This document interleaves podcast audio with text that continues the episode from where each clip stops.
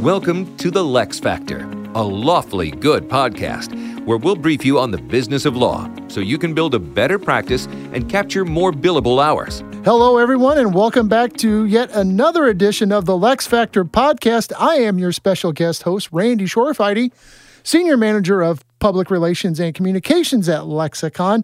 And along with my other special guest host, Scott Brennan, CEO of Lexicon, we want to welcome Karen Renee, who is president of eCourt Reporters, along with Judy Gerulat, who is vice president of eCourt Reporters. Ladies, welcome to the Lex Factor. Thanks, Thanks for for having having us. So today is yet another special episode of the Lex Factor as we welcome Karen and Judy.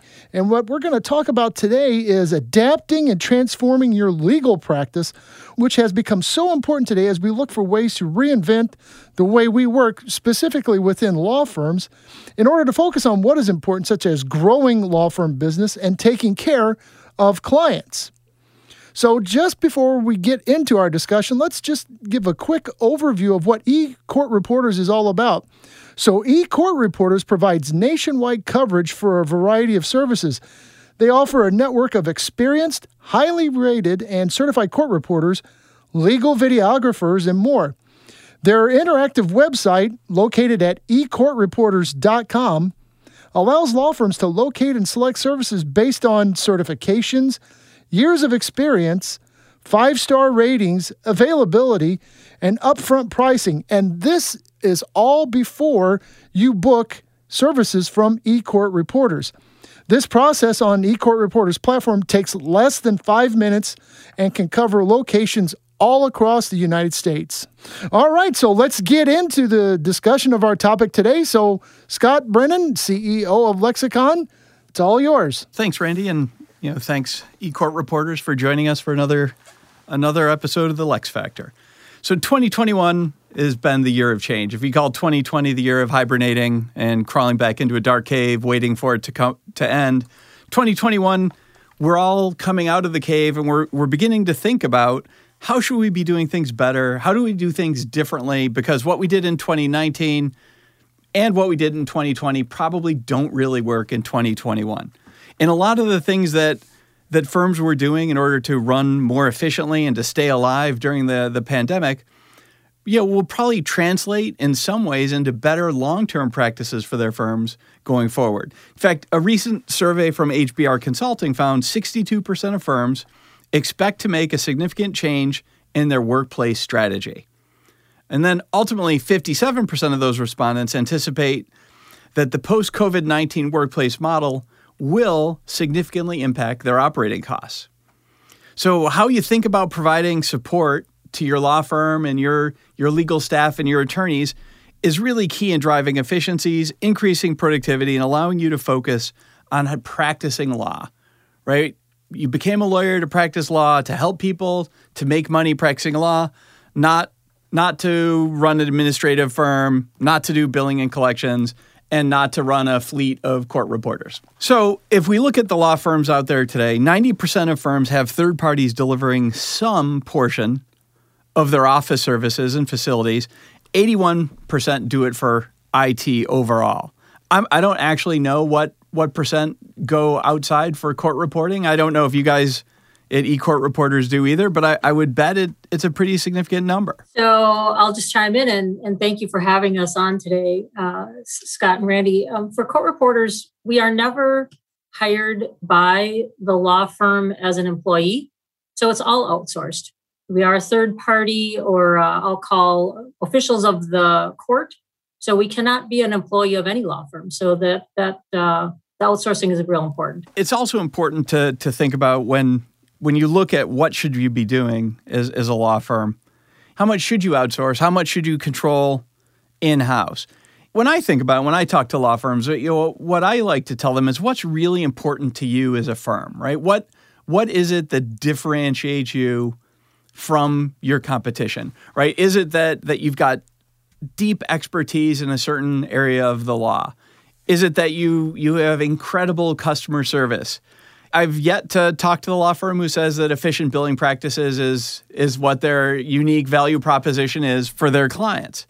You should look at everything your firm is doing and then decide how important is this this thing, this service to my clients?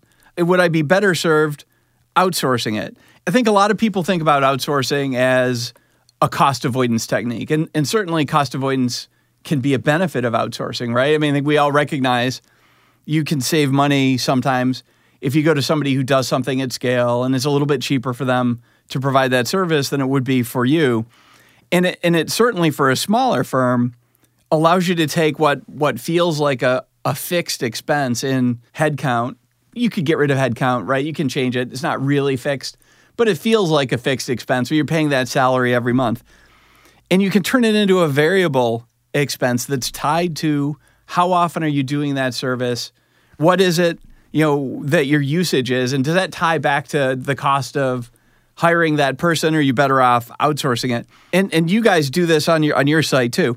I think the the biggest benefit of outsourcing is that you can go to a company who specializes in that service.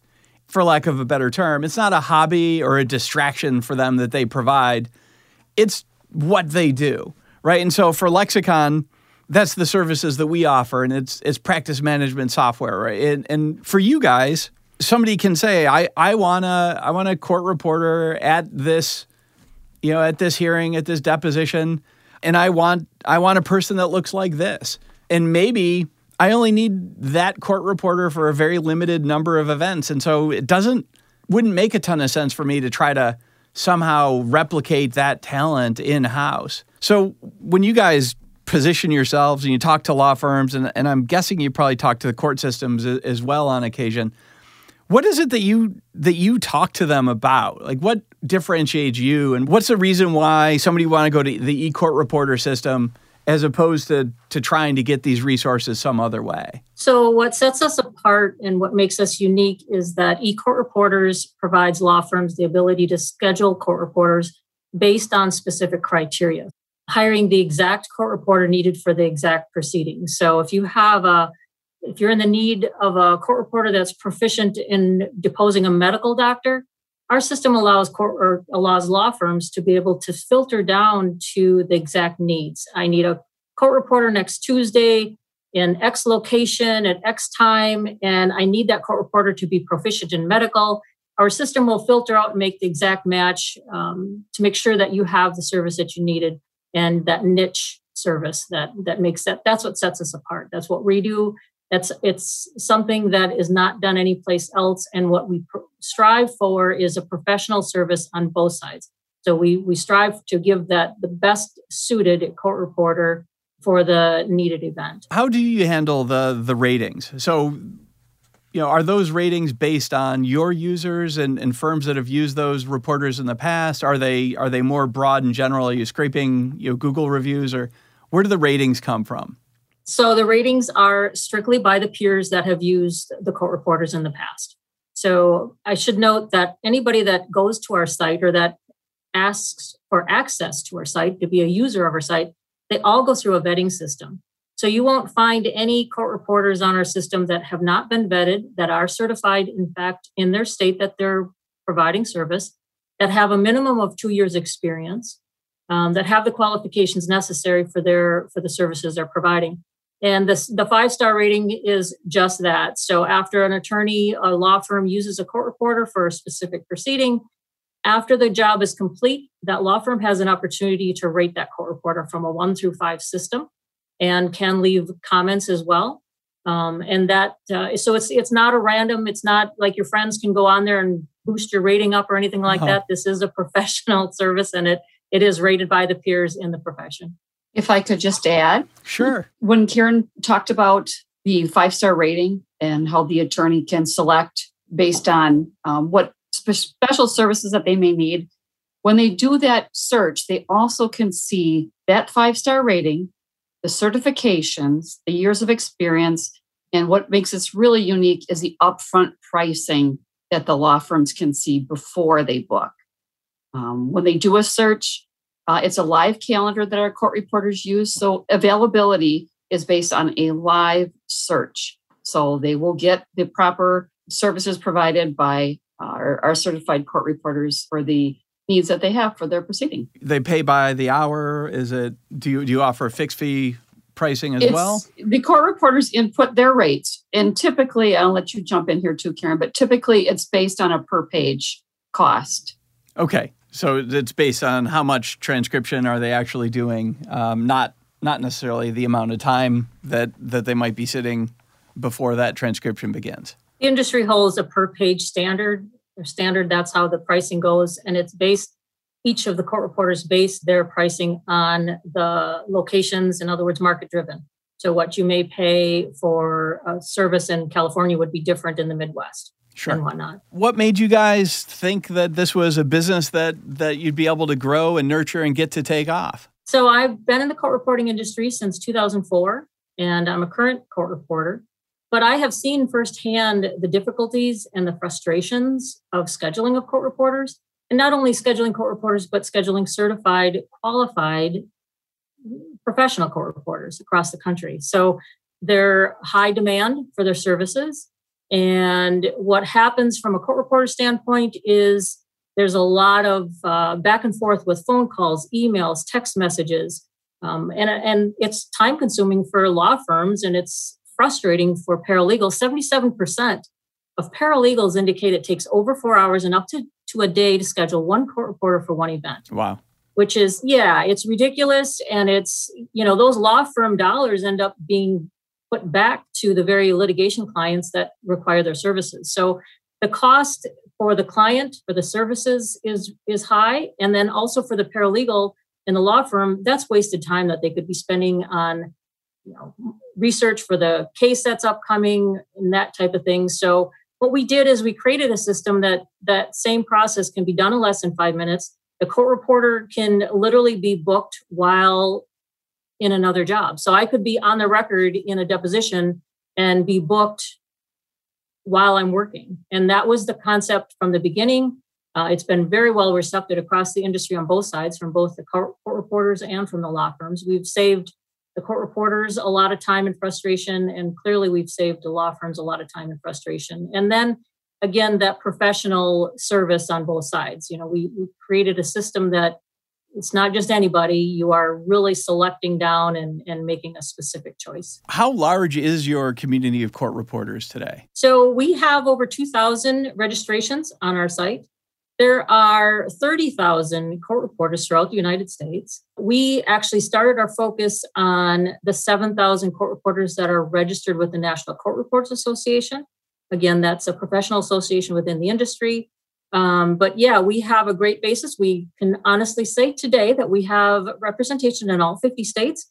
Up until about two weeks ago, we were 49 of 50, and we finally nailed North Dakota. So, welcome North Dakota to our system. Uh, we were able to get them in as well. So now we have coverage in all 50 states. Um, I will add that one thing that happened since COVID is we did a bit of a pivot and put in a special section for remote services.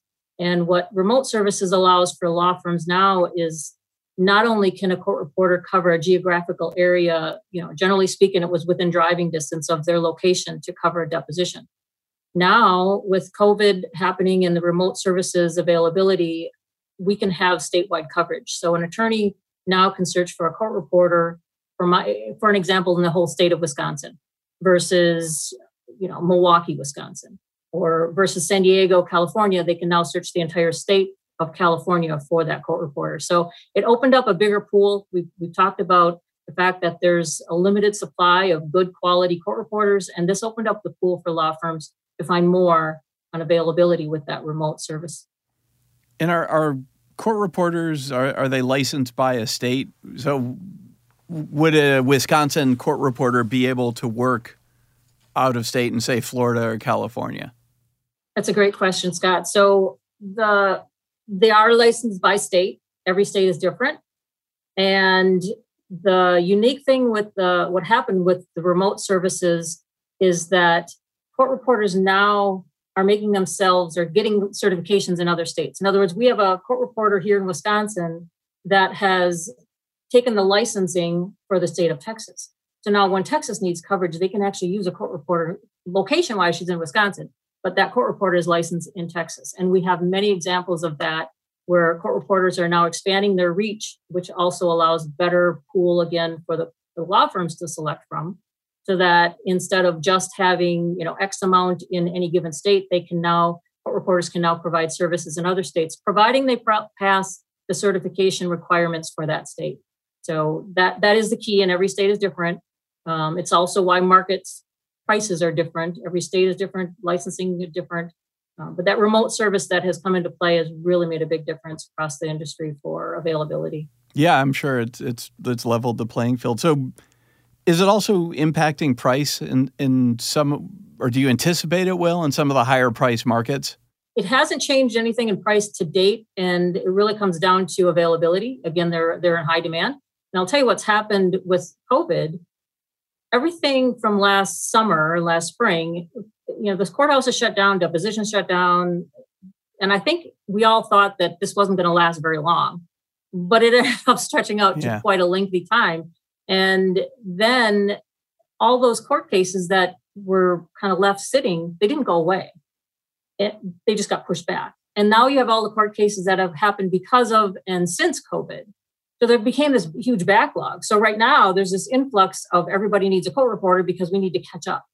So price wise hasn't changed in the sense of it's really comes down to availability. It really comes down to, you know, finding that specific court reporter. But it, it's really the price hasn't changed. It does, our system does allow, like Judy said, the availability to look at different rates, right? So mm-hmm. you can look at if you need a court reporter, given date, time, location, and our system filters out to, let's say you have five of them. Now you can search by price if you choose. You can select by the five star rating, you can select by certification, but you also have that opportunity to compare prices.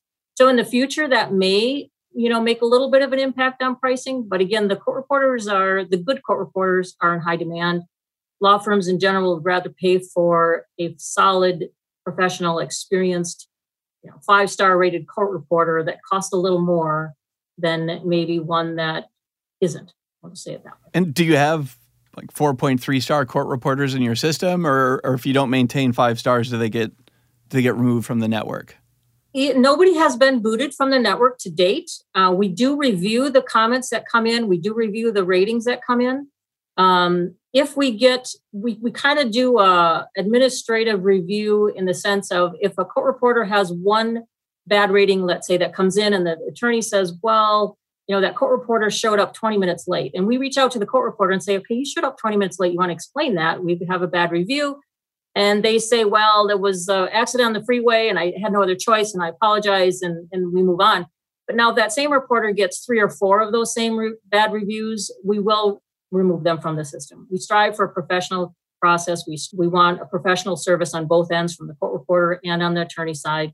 We also, in fairness, do the same thing for the court reporter. And I mean that by if we have we have had to remove one attorney from our system gaining access for no pay they they didn't pay the court reporter for the services and it actually ended up being i shouldn't call it no pay because after a year they ended up paying but for a year they did not pay. So they were their access to the system was denied. Um, again we're looking for that professional service on both sides. Yep so very slow pay. Yeah it was very slow pay. Exactly. Yeah. Uh, if, if you look ahead to the future you know are, are you guys thinking about full on automated court reporting? And, and is there you know is there another wave of this? And, and probably no time in the immediate future but do you see do you see a future where you provide this service with with essentially bots that have been trained to be court reporters it's a great question we get that all the time and part of why our system exists and has grown so well is because at this time we don't allow that service and that service is out there already there's there's a lot of ai there's a lot of voice to text. And right now, honestly, the attorneys don't want it. They're not ready for it. Mm-hmm. Um, for us, we anticipate that someday maybe AI will get there. And we actually have expansion plans and have it built into our system where we can add that in if needed. When when we get to the state where or get to the point where attorneys start asking for it, that's when we'll implement it. But honestly, right now we don't have that um, they don't want it. We are not getting any requests for it. Let me put it that way. We're not getting requests for it. We, for us, it would simply be another criteria. In other words, a court attorney, if they wanted uh, a voice to text technology type for their deposition, they could go in and select that criteria in our system. and they would be able to find that. That is in our future expansion. Um, we haven't gotten there yet. And again, we won't until or unless the attorneys start demanding it or asking for it. Yeah. And we took the same position on our call center support, right? We, right now, I think people know pretty quickly when they're talking to a bot. They get frustrated when it doesn't do what they want it to do. So we've we've taken the position that we're going to invest and have real life, you know, experienced legal experts answer the phone for our law firm customers when that when the phone rings rather than put them against a bot. But like you, we're we're kind of evaluating that situation. In at some point, either the AI or people's willingness to accept it is going to move, and when that happens, a percentage of, of the firms may want to have a bot and save save some of the expense compared to that real live operator.